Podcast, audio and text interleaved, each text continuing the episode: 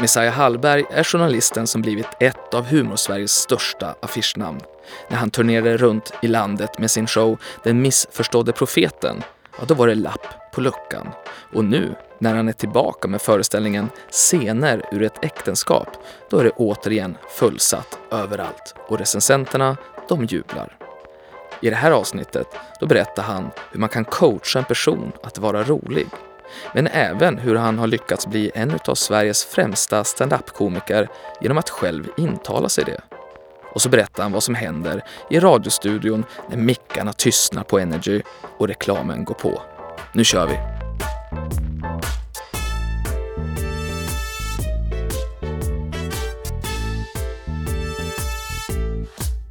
Du, Messiah, hur är läget? Det är bra. Är det på riktigt? Ja, nej, men det är bra. Det är 3 av 5, det är kanon. Det är inte, jag har ingen dödsångest, men jag är heller ingen livsglädje, så jag är någonstans mitt emellan. Där vill man ju vara. Ja. Du, vi kommer dra igång med lite snabba frågor direkt här. Beskriv dig själv med ett ord. Sökande. Ja, du letar hela tiden efter någonting som är bättre än det du har, eller betyder det? Ja, jag letar efter en plats där jag kan känna mig tillfreds, tror jag. Har du hittat någonting? Jag gillar att vara ute och resa själv i en främmande stad. Det tycker jag, då känner jag mig ganska hemma. Har du gjort det någon gång? En hel del själv genom år. Alltså inte så här, inga långresor, men du vet, några veckor här och där. Eller bara några dagar här och där. Man går bara sitta. Jag tror att jag gärna ser mig själv som någon sån här kulturmänniska som sitter med en bok på en bar själv och antecknar lite sånt där om folk och du vet, iakttagelser. Just det, så det egentligen så är det också att du jobbar ju. Du tar ju in för att skapa ditt nästa nya stora mästerverk. Ja, precis. Precis. Ah. Men då kan jag känna mig ganska hemma. Eller ibland när jag skrattar med mina barn, då kan jag känna mig ganska hemma. Den stunden där. De små ögonblicken där när vi förenas i något, då kan jag känna mig hemma. Om du går med på att alla föddes med ett syfte, vad är då ditt kall i livet? Det finns ju ett pretentiöst svar på det här, som är att jag tycker att jag har funnit någon slags mål och mening med ganska mycket. Trots att jag är sökande så känner jag att jag är ganska hemma på vad jag tycker är rätt och fel och sådär. Och att jag då annars ska upplysa andra människor om vad som är rätt och fel. Alltså, mitt kall är att förbättra människors liv bara genom min blotta existens och mina olika kulturyttringar. Var du någon sorts åsiktspolis? Ja, jag vet inte, som en stor författare eller något, fast jag inte skriver böcker, som bara släpper ett verk och så kan folk sitta där och just det, det är så här det är. Men vad kommer din första bok handla om? Jag tror att du vill skriva en roman. Och vad kommer den att handla om? Ja, det känns som att jag har skrivit så mycket refuserade böcker så att jag... Nu gör jag mer stand-up-shower istället. Inte för att det är lättare egentligen, men mer bara för att det är, jag vet inte, jag får betalt för det. Jag tror att det är nog också det. Till slut, ju äldre man blir, desto mer blir man ju också... det är inte så lockande att sitta i så här 2 år och inte få en krona. Har du skrivit många refuserade böcker? Alltså utkast på. Jag skrev klart någon när jag var 21, liksom 22. Som var flera hundra sidor. Och den blev refuserad egentligen från alla förlag i hela Sverige, tror jag. Alltså till och med sådana här som knappt var ett förlag. Men det var ju skit, såklart. När man läser det nu så ser man att det var skit. Men det är sånt man tror när man är 22. Man tror att man har sett igenom allt. Man vet ju ingenting. Man har inga referenser eller någonting. Man vet ju ingenting. Sådär. Men så är man övertygad om att man har rätt. Och så kanske det är när man är 35 också. Det vet man ju inte förrän efter. Det är det som är lite intressant med livet. Men jag tänker att jag i alla fall är lite bättre på att analysera saker idag än när jag var 22, förhoppningsvis. Jag kommer ihåg att jag brukade sitta med Ronnie Sandahl, som sen faktiskt släppte en bok. Vi pratade mycket om att skriva. Exakt så känner jag. Jag har svårt att släppa det idag, så här många år senare. Han fyller år idag. Jag tänkte att jag skulle skriva någonting, men samtidigt blev jag lite arg också på att han gjorde det där. Jag skrev en halv bok som jag tillägnade Jonas Inde, men jag aldrig gav ut. Eller jag aldrig gav ut. Som sådär. Det kanske var bra. Jag minns just Ronnie Sandahl, för han bodde på samma gata som mig ungefär när jag skrev den här första boken. Just det, på Sinken där någonstans. Ja, Lundagatan. Och ibland så bara gick jag förbi honom sådär på den lokala ikan eller någonting. Och jag knöt alltid näven i fickan. Just för att han hade då gett ut en bok och vi var samma ålder, och han var också uppburen krönikör på Aftonbladet då, medan jag satt och klippte webb-tv-klipp och sånt där. Inget fel på det, men det var inte det jag slutligen ville göra. Så att han hade liksom stulit mina drömmar, men Och så bodde vi på samma gata, så var det så här, så varje gång jag hörde någon fest genom mitt fönster på Lundagatan så var jag övertygad om att det var han som satt där med hela kultureliten och skålade, medan jag satt själv hemma och försökte knappa upp en roman. Ja, det var mörkt. Det är väldigt kul. Jag tror dock att det kan vara så att de där festerna som du hörde, uh-huh, det var ju, han var borta ett tag och så kom han tillbaka till sin lägenhet. Då hade det ju varit ett ja, det hade varit andra som bodde där, okay, och de som bodde där hade ju sålt sina kroppar där. Oj! Det där har varit min, jag har vän som varit med om det där också, som hyrde ut en lägenhet på Lidingö och så kommer han dit och så är det liksom då det har så varit en bordell. Ja, jag sökte ordet. Exakt så heter det ju. Ja. Så sjukt är det. Du, berätta något om dig själv som folk brukar bli förvånade av. Att jag är ganska blödig. Alltså förhållanden med barn och föräldrar och allt sånt där. Du vet, om du visar mig en lättsmälta sån här bilreklam när någon pappa står med någon dotter någonstans och lär henne köra bil och sen plötsligt är hon vuxen och kör iväg. Alltså sådana här väldigt melodramatiska regisserade. Ja. Mm. När jag börjar gråta på en sekund, det räcker att jag tänker på vissa sådana här, den här ABBA-låten Slipping Through My Fingers, som handlar om när någon sitter och ser sitt barn gå till skolan första gången. Just det. Och att var tog tiden vägen och sånt där. Jag börjar gråta nästan. Skulle bryta ihop ifall du stod och tittade på något av dina barn när det är på förskolan. Mm. Första gången det hände. Mm-hmm. Att du liksom inte, de lever ett halvt liv utan dig. Mm, verkligen. Det är ju riktigt drabbande. Jag följde med min dotter i våras som skulle till Göteborg en helg. Och så skulle jag vinka av henne på tåget. Det är så sjukt, jag känner hur mina ögon tåras bara nu. Jag tänker bara, det var inget farligt. Det var ju roligt att hon skulle ner där med sin kör då, men jag kunde inte... redan när vi kom till centralen så var jag tvungen att börja torka mina ögon och så här. Jag har svårt för avsked. Är det något med din största hjälte? Din far? Ja, jag var ju ofta rädd för att min pappa skulle dö tidigt. Han var en gammal man då när jag fick honom, eller när han fick mig. Så jag tror jag alltid varit rädd för... Ja, men absolut, det kan säkert vara kopplat till det. Någonting. Jag vet inte vad det är, men jag har alltid varit väldigt rädd för sånt där. Eller jag tycker det är sorgligt. Jag blir väldigt lätt hamnad i det. Så det kanske är förvånande för vissa. Ibland så får jag ju höra att jag är då kall och hård och så där. Man, ofta på scen kan man ju vara väldigt cynisk och bitter och mörk och sådär, men... ja, jag har en privat sida som är lite mer varm och ett bultande hjärta. Har du gått många gånger till psykolog? Över 100 gånger? Nog inte över 100 gånger. Det är väldigt mycket, är det inte det? 100 gånger. Ja, men jag tänkte att du skulle kunna ha gått över 100 gånger. Jag har nog gått till väldigt många olika typer av terapeuter. Ja, du har det? Ja, jag har gått i anger management, jag har gått i parterapi, jag har gått i KBT för att bota dödsångest. Jag har gått i en viss annan typ av missbruksterapi. Jag har gått i en massa olika terapeuter. Så jag har nog haft kanske 100 terapeuter. Men, ja, då har jag förstått. Ja. Nej, det är inte 100. Vad har funkat för dig? Ganska lite faktiskt. Tyvärr. Alltså, jag tycker parterapi är bra för att det är nyttigt ibland att se sina barnsliga beteenden utifrån sett. Alltså det blir ganska tydligt när man målar upp en tavla sådär. Om du gör så tänker hon så och då gör hon så. Alltså att ibland behöver man bara zooma ut från sina egna invanda beteenden. Men i övrigt när jag gått själv ganska lite faktiskt. Tyvärr har jag ett drag som gör att jag ofta tror att jag är smartare än människor också. Vilket gör det ibland väldigt svårt att ta till sig andras råd. För man sitter och försöker se igenom deras skit. Eller du vet, man börjar döma människor efter halva terapistunden. Jag vet, det där är jobbigt. Och att man också ser sig själv utifrån så att man spelar den personen som sitter där. Ja. Jag kunde ju till exempel aldrig gå fram till tjejer på krogen så länge jag var singel. Därför att jag kunde inte bara säga hej. Mm. Därför att vi båda förstår vad det här handlar om. Yeah. Så därför så måste jag säga, hej, nu förstår vi båda vad det här handlar om, varför jag kommer fram här. Ja. Det där är en jättejobbig sak, att tro sig vara hela tiden bättre. Ja, det är inte så effektivt heller tror jag, just om man ska ragga. Nej, otroligt dåligt. Men precis, det där man ser sig själv utifrån är intressant, för man... jag känner ofta som att jag är med i en talkshow och att jag sitter och bjuder på lite härliga anekdoter och sådär. Tar en klunk kaffe och... helt glömt att jag har betalat personen för att lyssna på mig. Jag tänker bara att de är väldigt intresserade av mina stories. Det är otroligt. Ja, jag vet det. Det är otroligt. Ja. Det är den här tanken om att man går runt hela tiden och tror att världen handlar om sig själv ju. Man är ju liksom huvudrollen i sitt liv. Och det går inte att förstå att man inte är det för andra. Gör folk det? Jag är helt övertygad. Jag gör det. Jag gör det också.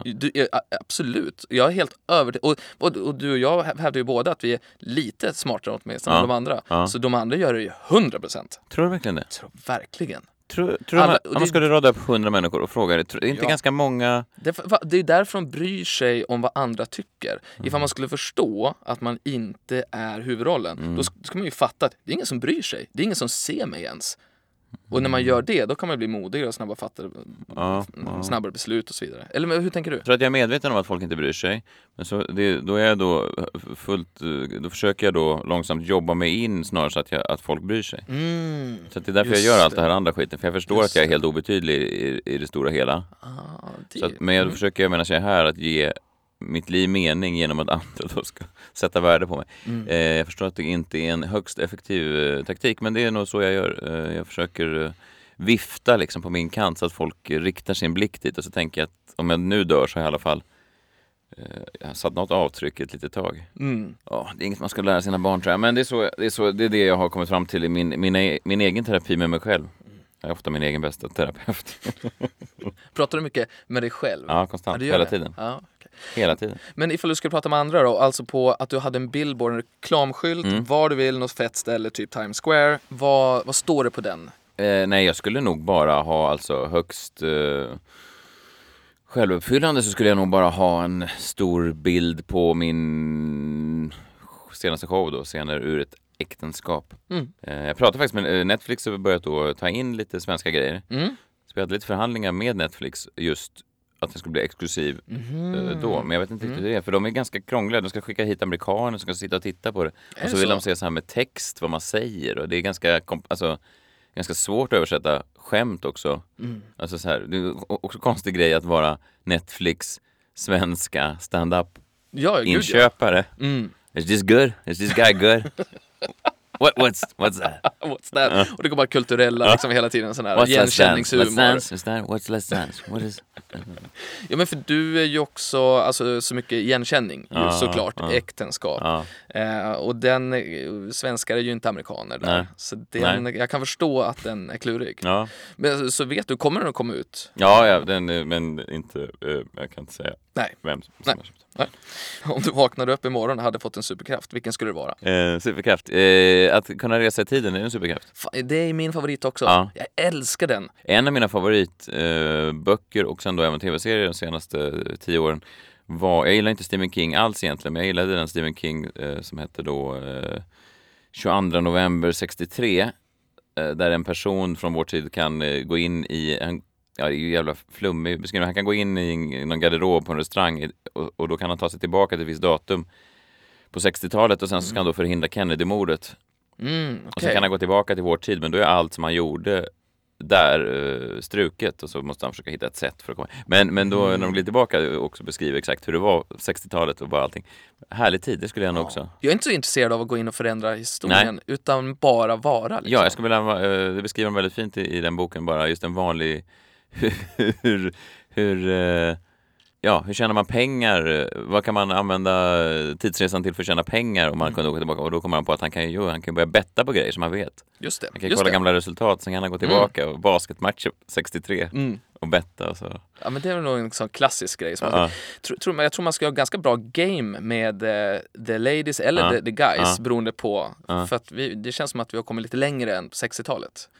Det är intressant, men om man skulle kunna vara en sån pick-up artist på krogen. Ja, fast du kan ju inte flasha din iPhone, då blir folk rädda och tror att man är en häxa. Om du fick välja vem som helst i hela världen att äta middag med, vem skulle du välja då? Jag är ju Ulf Lundell är min stora hjälte sådär kulturellt.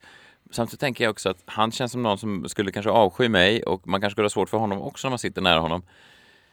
Man säger ofta att man ska iaktta hjältar på avstånd men inte gå för nära för att man blir besviken. Men Lundell är en sån här levande person som jag gärna skulle vilja sitta med. Truman Capote, den gamla författaren, han verkade väldigt rolig, skvallrig att sitta med. Så kanske han då. Ja, jag köper det absolut. Och sen så ska man ha haft en kul kväll tror jag med Hunter S. Thompson. Ja, verkligen. Många av de här gamla kulturmännen som levde just 60-talet sådär och Alltså man kan säga vad man vill om samhällets utveckling, men det fanns ju någonting i att kulturmän var avskurna från konventionerna som bidrog till att de verkade vara ganska roliga på fest. Alltså jag menar, de hade liksom ingen...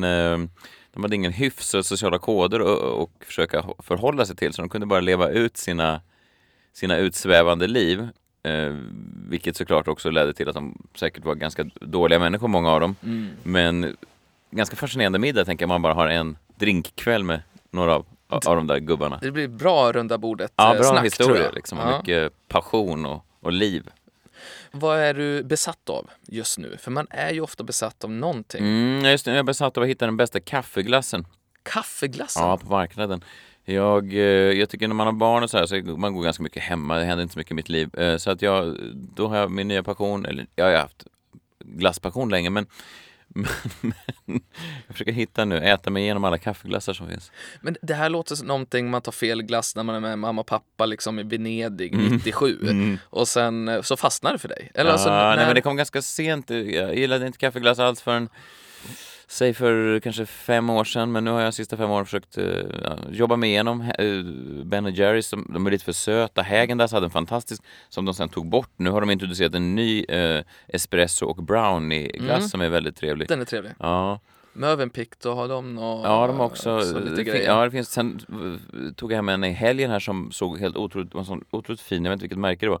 Otroligt fin ask, eller vad säger man, förpackning. Man fick skruvlock så här. Oj. I metall, jäkla härligt. Metall? Ja, och glasburk. Jäkla fin var den. Men tyvärr var glassen inte god alls. Just det, pengarna tog slut efter förpackningen. Det var synd, det var sån waste av en jättefin förpackning. Är du med i någon sån här Facebookgrupper då?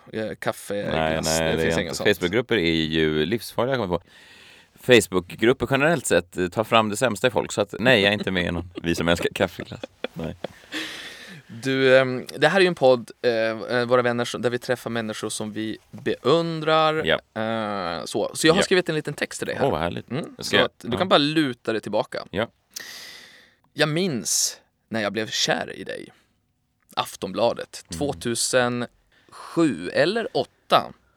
Du var ju bland det vackraste som jag hade sett. Och for the record så tycker jag det fortfarande. Och så var det ju din röst. Jag blev besatt i den.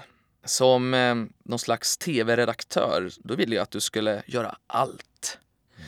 Du fick åka iväg till Finland när det blev en skolskjutning. Och du var så jävla självklar framför kameran där. CNN borde ju ha tagit dig direkt. Istället blev du din egen Messiah Hallberg AB. Du gör det du älskar och publiken älskar det. För du är inte bara snygg, du är ju framförallt rolig och smart. Varje morgon när jag kör min dotter till skolan, då lyssnar vi på Messiahs minut på radion. Och så säger jag till henne, han känner jag. För så är det. Jag är väldigt stolt över att vara en liten del av ditt liv. Vad fint, tack. Vad glad jag blev. Det är intressant när någon säger sådär. Jag är ganska dålig på att ta komplimanger generellt sett, har jag kommit på. Det är svårt. Det är svårt. Jag vet inte varför det är så svårt. Jag efterfrågar komplimanger konstant från folk. Alltså, eller jag vill ha det. Men om någon sitter ner och tittar på mig och säger någon komplimang, så blir jag väldigt generad. Men det där var väldigt fint, för det var nästan som att jag kunde drömma mig bort, och så var det som ett segment. Det var som att du inte riktigt var här och att jag inte riktigt var här. Och så fick jag höra det. Jag tyckte om det.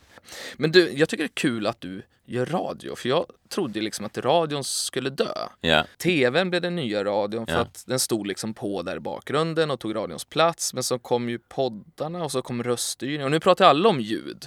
Och nu jobbar du liksom på det hetaste igen. Hur är stämningen på radion, tycker du? Är det liksom, är man cool nu att jobba på radio? Jag vet inte. Det är väl framförallt, alltså man ska ju inte glömma att det är en väldigt stor skillnad då mellan Stockholm och resten av Sverige. Eller kanske Stockholm, Göteborg och resten av Sverige. Vi har ju då, där jag jobbar på Energy, extremt mycket lyssning ute i landet.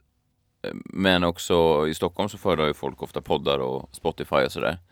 Jag tror att den kommersiella radion måste nog jobba med någonting för att försöka upprätthålla. För risken är ju annars att det blir att Stockholm och Göteborg är före, och sen så blir resten av landet då också, går över till ett mer eget val sådär. Just det. Men visst, det är förvånande, tycker jag, hur många som lyssnar på radio sådär varje dag. Jag tillhörde ju inte den gruppen alls.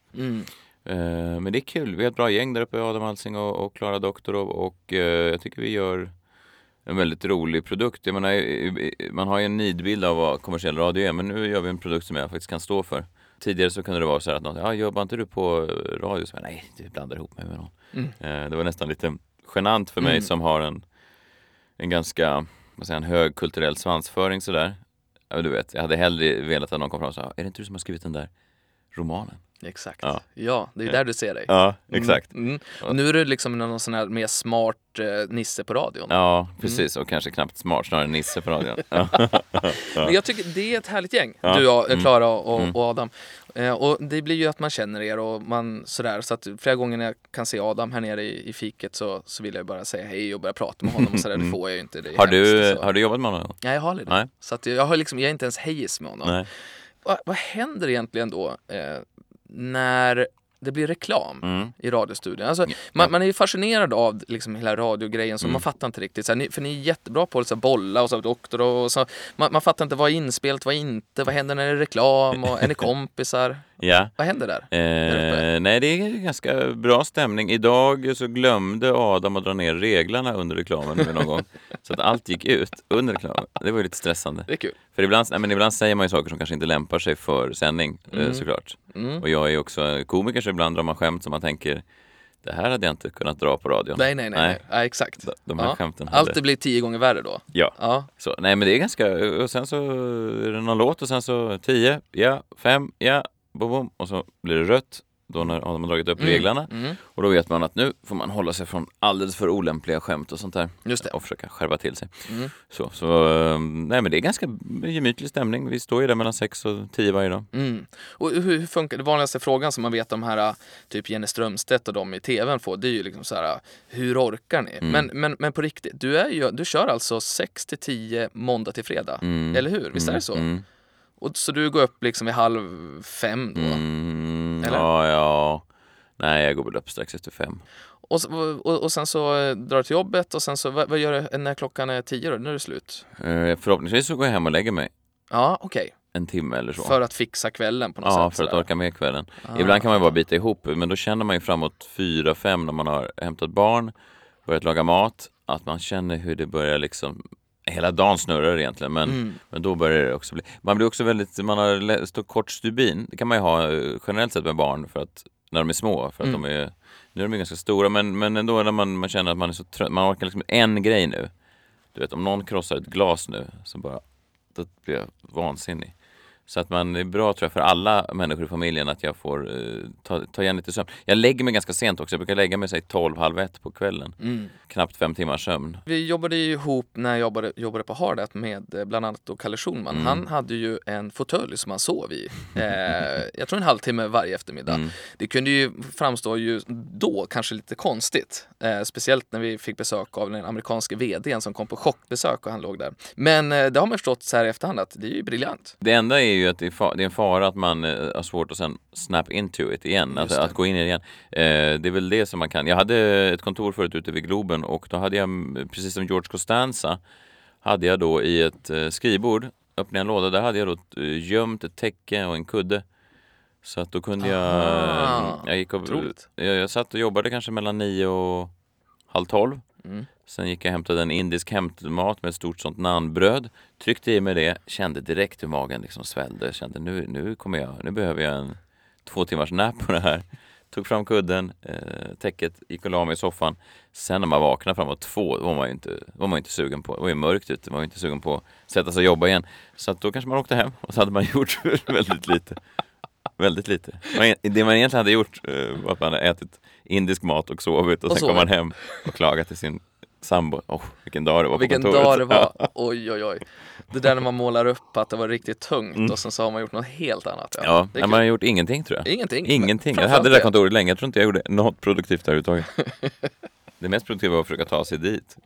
Det var en bit att köra. Nu turnerar du runt ju med scener ur ett äktenskap. Ja. Fan, du får ju lysande recensioner. Ja, det var väldigt roligt. I och med att du turnerar runt så blir det väldigt många recensioner. Lokaltidningarna finns ju fortfarande. Ja.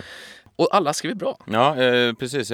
Man brukar alltid få någon sån toksågning per runda. Det är alltid någon som ska som har ett kritiskt sticka öga. Ut på något sätt. Precis. Eller, så, men nej, men den, precis. Det var otroligt fint och speciellt då i...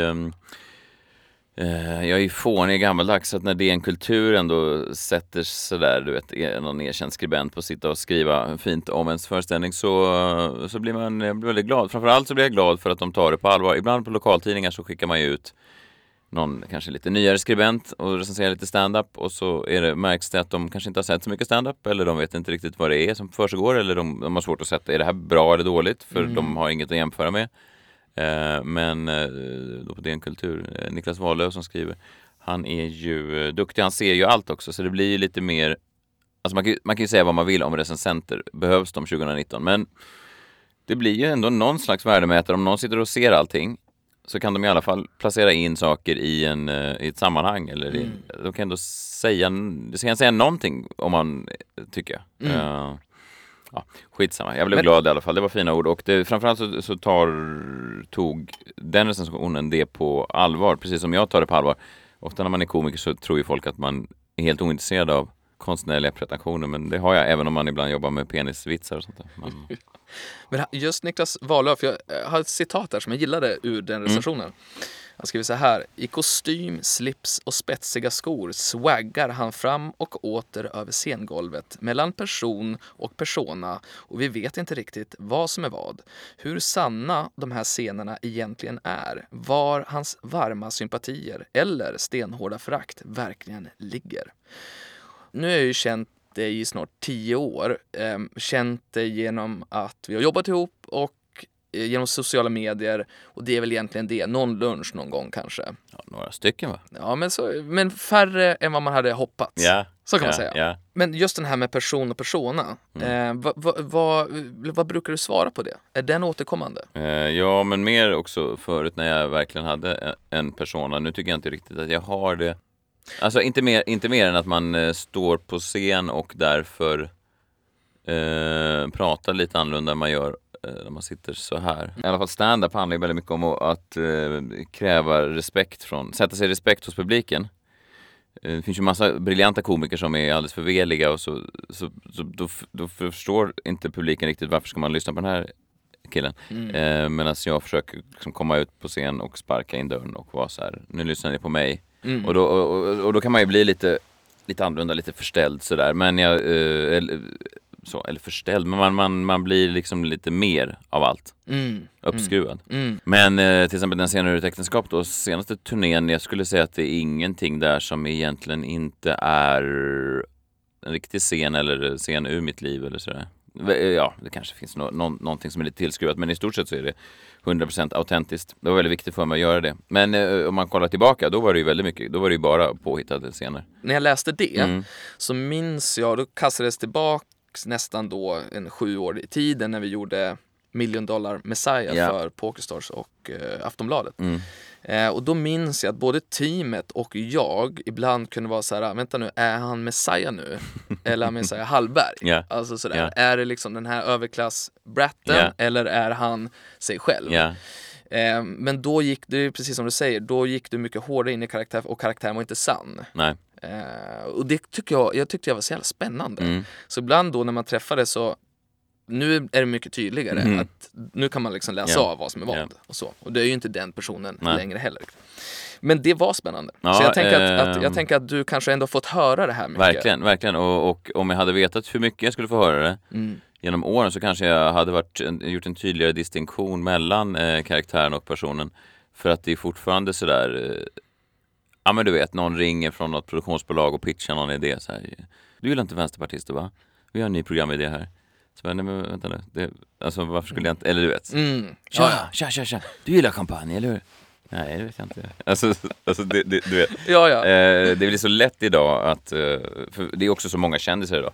Och så kunde jag känna ibland också att det var ett förminskande epitet, att det var så här: ja men han gör bara en karaktär. Just det. Jonas Gardell har väl gjort en karaktär i 30 år, om man ska vara sån. Alltså. Din var bara ännu tydligare. Ja, precis. Men att folk då utgick från att Jonas Gardell var lika flamboyant och han var sig själv, trodde man. Att han skulle vara så i köket på Norra Brunn, vilket är ju idioti såklart. Men folk utgick från det. Jag har ett citat här som jag tyckte om väldigt mycket. Det här är någonting som du själv har sagt till Café, ifall jag minns rätt nu. Jag har lyckats uppfostra 2 fantastiska barn och samtidigt blivit bäst i landet på stand-up. Det borde egentligen vara omöjligt, men jag gjorde det. Härligt ju. Ja. Men det här, när du säger så, är det ju dels så vann du någon så här Sveriges stand-up 2017, så du har ju bevis på det, men du ser det som så också själv. Jag har sagt det i massa år, och tidigare år så kanske det inte var sant. Jag har nog sagt ifrån att jag började med stand-up, vilket är helt ologiskt såklart. Jag tror att det finns 2 delar i det där. Dels så tror jag att alla som gör stand-up och gör det bra måste på något sätt intala sig själv att man är i alla fall bland de bästa på det. För att annars faller hela illusionen. Alltså om du går upp och tänker sig, ja det är nog ingen, det här är nog ingenting. Det här är nog, man måste ha självförtroende i det man... Man måste ha det för att det ska kunna bli bra. Sen är ju nästa steg att det måste ju vara bra, för att annars ser ju folk igenom ditt skryt också. Jocke Berg i Kent sa väl någon gång i Per Sinding Larsens dokumentär att vi vill vara så bra i Kent att till och med folk som hatar oss måste ge oss cred och säga så, fan det där var ganska bra. Jag gillar inte dem, men den där låten. Och det har egentligen varit mitt mål med stand-up också, att omvända folk som har tvivlat. Jag vet inte varför jag har sånt där hävdelsebehov, men det har jag. Nej, jag tror att det är ganska få i det här landet som kan till exempel mäta sig med den showen som jag precis gjorde. Föds man rolig eller kan man bli rolig? Jag skulle kunna coacha någon och skriva bra skämt. Jag skulle kunna coacha någon och bli bättre på scen. Jag skulle kunna coacha någon i att framföra 5 minuters stand-up på ett bra sätt. Men jag tror inte man kan lära någon att bli rolig. Jag tror inte man kan lära någon att få den... Det spontana liksom, det nej, fattar. Det timingen och... Det tror jag är medfött. Stand-up är mycket att sen en övning. Så att, och många som är framgångsrika ståuppkomiker är ju inte särskilt roliga egentligen heller. De är bra på hantverket. Så att hantverket kan du lära dig. Just det. Som jag hade min show nu, min tv-inspelning då av showen. Och nu kommer jag framhålla mig själv som ett exempel på något som är roligt. Men nej, 2 minuter in så reser sig en dam mitt i salongen och börja gå ut liksom. Och då är det ju sådär, då kan man ju skilja på olika komiker. Vissa komiker får ju panik där och tänker, åh gud, nu, vad händer nu med mitt manus? Medan jag då börjar ta in det här i showen och det blir roligt. Och det finns ju komiker som är bra på det där, det finns komiker som är mindre bra på det, och det är väl en ganska bra sån där vågbrytare, man ska säga, mellan folk som har det där spontana i sig. Det finns ju många som håller liksom presentationer idag på olika typer av sätt. Verkligen. Fler än någonsin känns det som. Fler än någonsin. Det är som att man har en PowerPoint efter den. Så är det ju. Skulle det kunna vara ett jobb för dig? Coacha alla de här personerna med sina PowerPoints och få in 3 skämt. Eller vad det nu är för någonting. För att man behöver hjälp med det. Jag känner själv att jag kör ganska mycket presentationer, men att du vet, det hade varit kul med lite kul någon gång också. Ja, kanske. Det är ju intressant där. Man märker att många skulle ju vilja det. Jag vet att Karin Adelsköld, komiker för några år sedan, hade en bok, tror jag. Som jag läste ut. Den. Ja. Det var därför, tror jag, som det här började. Den gick väl ut just på det där. Så hon såg väl någon slags lukrativ idé där. I och med att många som gör sådana här PowerPoint-presentationer på olika reklambyråer och så vidare har en take på att de ska vara lite roliga. Och ofta så är de kanske inte så roliga, vissa av dem.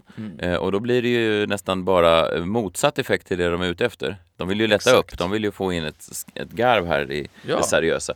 Men om det faller platt så blir det ju lite mer... Ja, det blir helt värdelöst. Men jag tänker mig också att det är så här Volvo, alltså företagsledare som verkligen skulle behöva... Det vi ståuppare skulle kunna hjälpa till med ibland är att kapa lite i material. Det är ju någonting vi blir ganska bra på. Vi kapar bort fettet i grejerna. Och det tror jag många sådana här som håller presentationer skulle kunna lära sig av. Jag vet, jag gjorde, när jag hade lite mindre jobb själv, alltså för några år sedan, så hjälpte jag lite folk med sånt där. Bland annat så hjälpte jag en fantastisk man som skulle fylla 50 år. Så skulle han då hålla ett 50-årstal. Han var så nervös för det här. Det var en gammal hockeykille. Och han behövde hjälp just med det här att hotta upp sitt tal med lite skämt och så. Och han kom till mig och så hade han en lunta då på 50 A4. Och så, det här tänkte jag dra liksom. Tror det här kan bli kul på festen. Oj. Och man känner så här, den här historien här om att du gick på förskolan, nyckelpigan i kronologisk ordning. kanske man kan du vet sådär. Där skulle man kunna det. Så hjälpte jag honom lite grann, lite med lite skämt och lite bara strukturera upp det, kapa fettet, och sen så skrev han ett mejl till mig efter festen att alla tyckte det var så roligt och stort tack och sådär.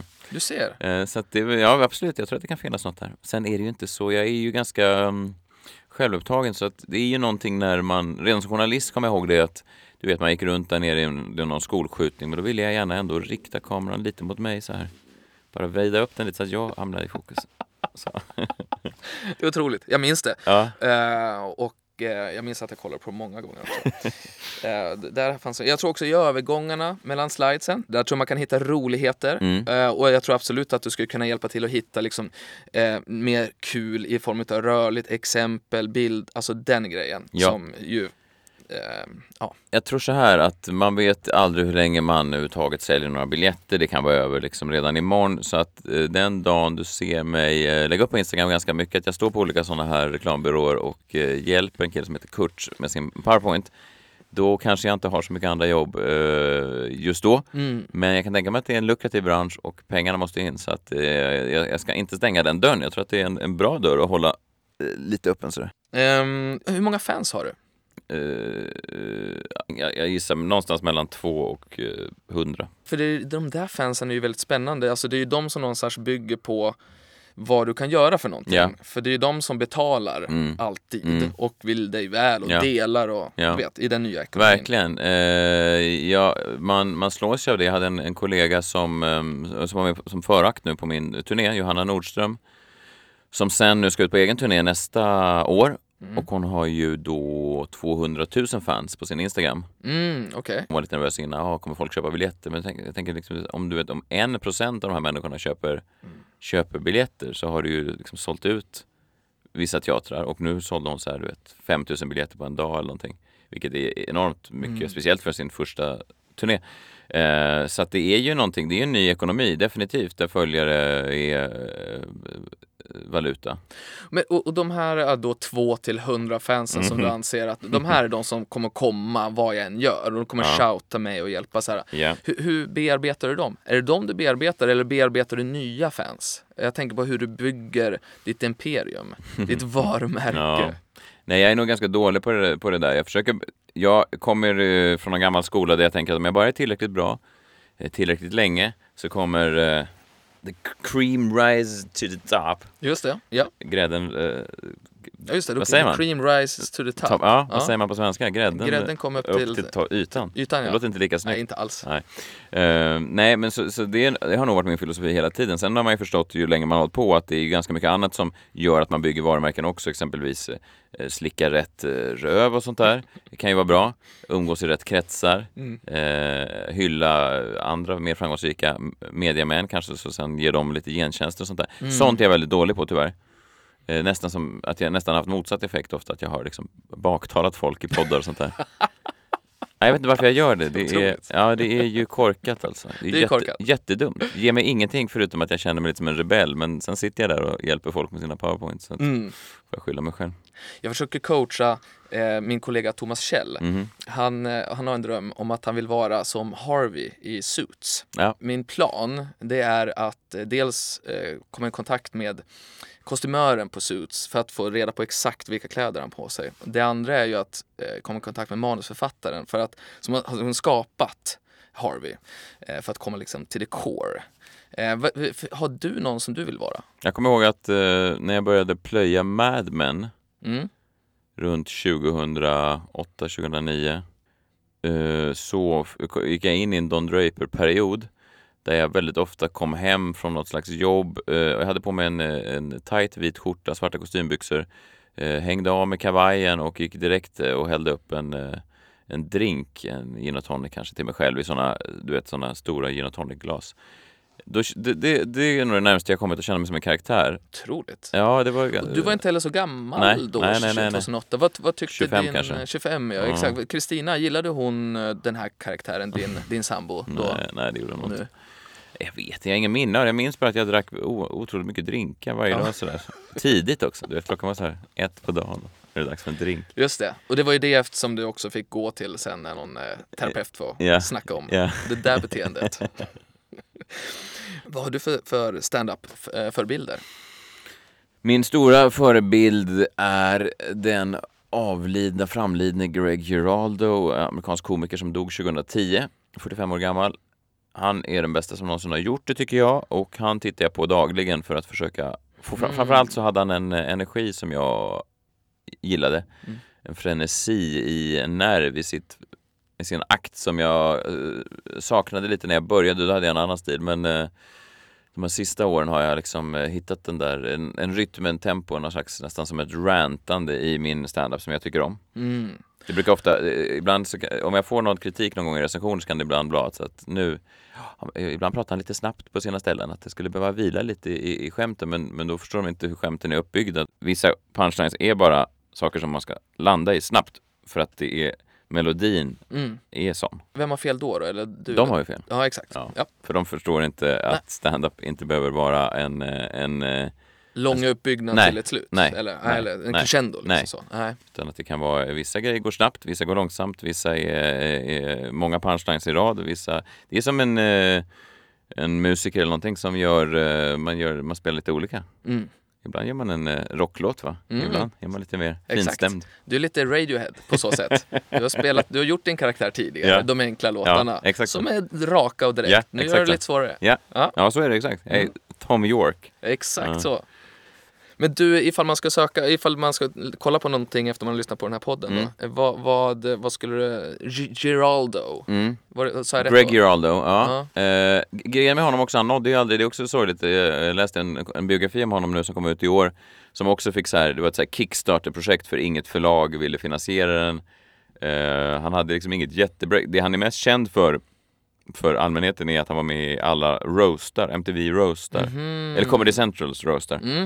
Han var alltid den bästa på alla roastarna, de första 10 roastarna eller sånt där som han var med i. Så det kan man kolla på, men han var egentligen ingen roast. Det finns skivor på Spotify och sådär som är väldigt bra. Du, är allt hår på ditt huvud ditt eget? Ja. Du har väldigt fint hår. Ja, tack så mycket. Jag jobbar på det.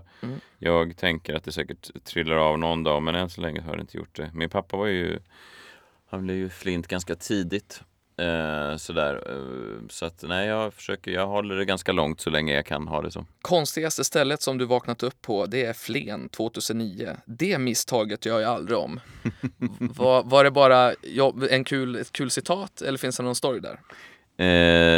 Nej, jag hade nog varit på en sån humorfestival. Jag tror att det var 12 personer i publiken. Vaknade upp i något sånt delat hotellrum med Anton Körberg. Ja, det är ändå bra. Nej, och det var inget fel att vakna upp bredvid honom, men det var bara... Ja, Flen är ju en intressant... Ja, men det är också punchline. Mycket namnet, tror jag. Ja, men jag tror det är väldigt bra Insta-post, eller en sån meme eller någonting. Ja. Mm. Jag har haft samma outfit i 2 år. Låter som ett citat, men jag har haft det. Jag har haft samma t-shirt och byxor nu i 2 år. Mm. Om du bara fick ha en outfit, vad skulle det vara? Ljusblå skjorta och ett par schyssta mörkblå chinos. Chinos, ja. Och typ såna här boots kanske som jag har på mig idag. Så här lite, vad kallas såna här? Ja, vad kallas såna här? De är liksom lite höger, men de har ingen snörning på sig. Och så lite revär. Ja, eller, ja, inte geväret. Typ, nej, men det tycker jag. Mm. Eller ett par snygga, en ljusblå skjorta och ett par snygga svarta jeans. Just t-shirt är lite svårt. Den funkar sämre på begravning. Så jag går håller tummarna för att inte någon ska dö. I Timrå hade det funkat. På grund av det. I Timrå hade det lätt funkat. Så är det ju. Du, om du hade ringt till ditt 20-åriga jag, vad skulle du ha sagt? Vad är du är 34-35 nu? 35. Eller? 35. Mm. 15 år tillbaks. Ja, herregud, det är så jävla läskigt det där när man ser tillbaka. Man plötsligt slås av det där att det är så länge sedan. Man har inte så mycket empati då kanske, när man är 20. Kämpa på med det. Vem man är. Ja, precis. Jag tror att jag haft ungefär samma drömmar sedan jag var liksom 16-17 sådär. Att bli någon, att ge min syn på världen och allt sånt där för folk. För främlingar. Be om främlingars kärlek. Men jag hade nog sagt åt 20-åringen att vara kanske lite mer ödmjuk. Ha lite mer förståelse för att saker tar tid.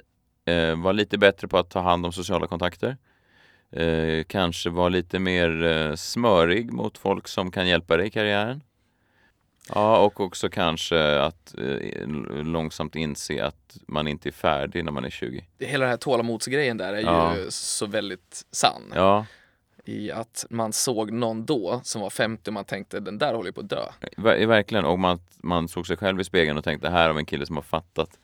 fattat grejen. Mm. Och ibland när man träffar 20-åringar nu så tänker man bara så här, gud, det där var jag ungefär. Och så man kan förstå hur någon som var kanske 35-40 då såg på en själv när man satt och hade diskussioner att en 20-åring tar sig själv på sånt stort allvar att de kan berätta, de kan gå fram till en 40-åring och berätta lite saker om livet. Mm. Vilket är ju häpnadsväckande omdömeslöst. Det är otroligt. Ja, det är otroligt. Och det bara fortgår. Ja, det är otroligt. Alltså de kan komma och säga saker som så här, nej men alltså, jag skulle aldrig acceptera en relation som så bara, men du är ju ett barn. Mm. Ska du berätta för mig om hur man, du vet, såna grejer. Och det stora mindfucket, det är nu då. Mm. Då borde man vara smartare när man är 35-40. Mm. Jag tror att jag gör samma sak mot de som är 60. Yeah. Och så om 20 år, då kommer jag ju sitta där och säga, de här 35-40-åringarna, vad håller de på med? Nej. För de är 20 år smartare igen. De är kanske lite långsammare på vissa grejer. Yeah. De är uppvuxna lite fel värld. Den är liksom svår. Men någonstans så tror jag fortfarande att, fan, där gör vi bort oss fortfarande. Ja, absolut. Det finns säkert likartad problematik där. Däremot så skulle man kunna hävda att om man tittar tillbaka, eftersom jag då återigen är mina stora idoler när jag växte upp var ju så här kulturmänniskor, författare och sånt där. Och de skrev ju ofta, man brukar ju säga att det är någonstans runt 35-40 så skriver många av dem sina bästa verk och så vidare. Så det skulle ju tyda på att man i alla fall kommit till någon slags insikt. Det är ganska få författare som 22 år gamla skriver sina bästa grejer. Det kan vara så att vi ställer in skorna lite grann där vid efter 30 eller 35-40.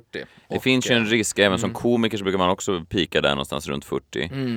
Det finns en risk när man är sådär 60 att man hamnar här till slut att man börjar göra sådana här spaningar om ni ungdomar med era iPads och hörlurar. Ja. Vad är det med? Aj, den där är farlig. Ja, men den är väldigt farlig och jag känner att den är på gång. Alltså det räcker att du umgås en dag med 20-åring och sen så sitter man hemma och skriver lite material om ingen respekt för ålderdom. Jag kommer ihåg när vi, där för några år sedan, när du och jag och David Sundin ibland skulle sitta och försöka komma på kommersiella tv-format. Yeah.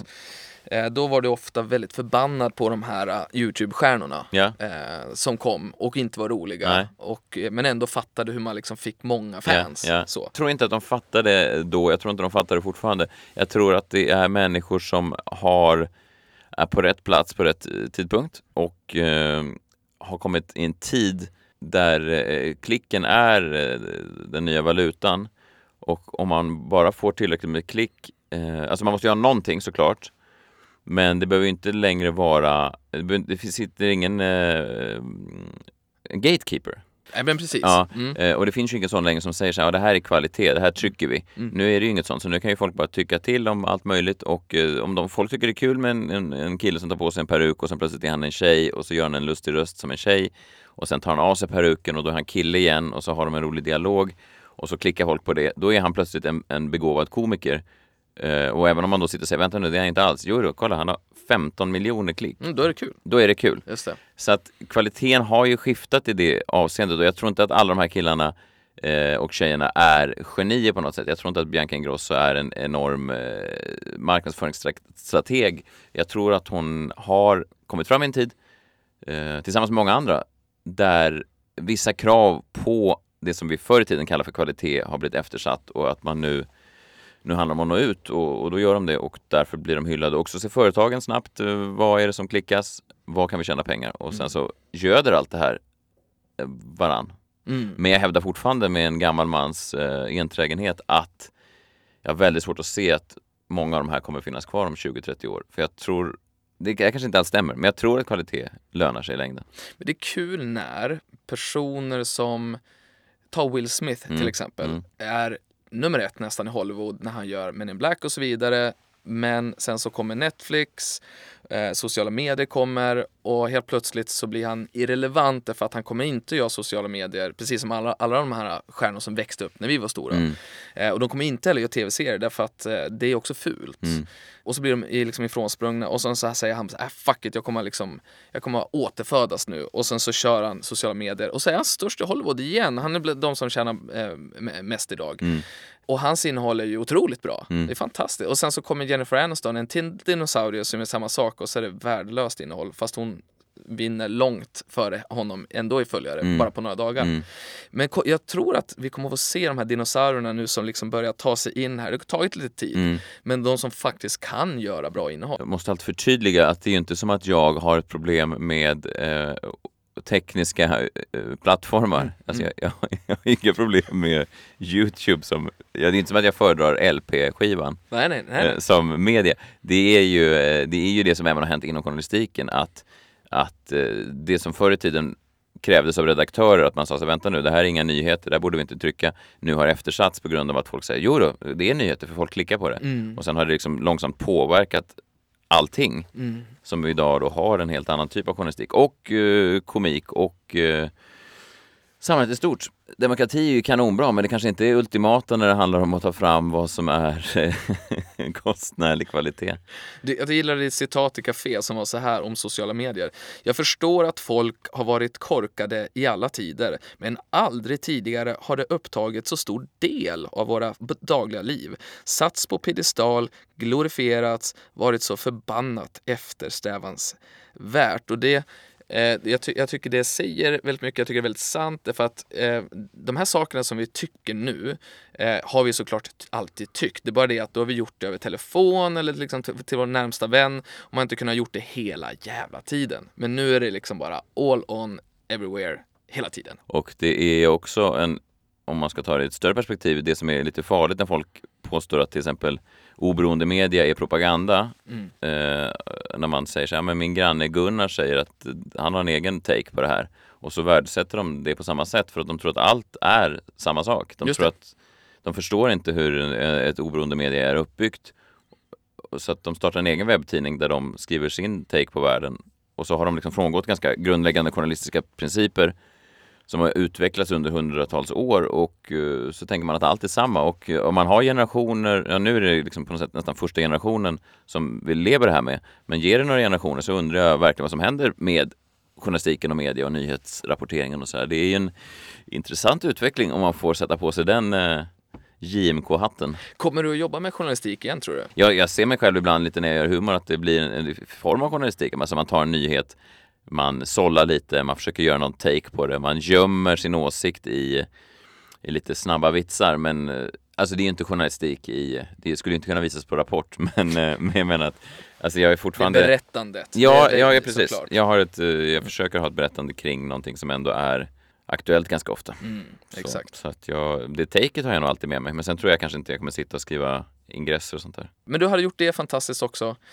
Det var allt för idag. Ja, vad kul. Jag är superglad att du kom hit. Ja, det var mysigt att vara här. Fint att se dig igen. Och om man vill se någonting som jag har gjort som förtjänar ännu mer uppmärksamhet, så kan man ju faktiskt se den serien som vi gjorde tillsammans för då 6-7 år sedan, Million Dollar Messiah. Ligger väl på både Aftonbladet TV men också på YouTube. Den håller fortfarande, måste jag säga. Den är faktiskt fortfarande bland det bästa jag har gjort i humorväg. Jag har liksom försökt pitcha in liknande idéer sedan dess till olika kanaler. Men det är ingen som vill ge mig så fria händer. Nej, jag vet. Nej. Det var otroligt. Ja, trist. Det var en fin tid. Ja, det var det verkligen. Du, vi säger så. Och så tackar alla lyssnarna för att ni har lyssnat. Hej då!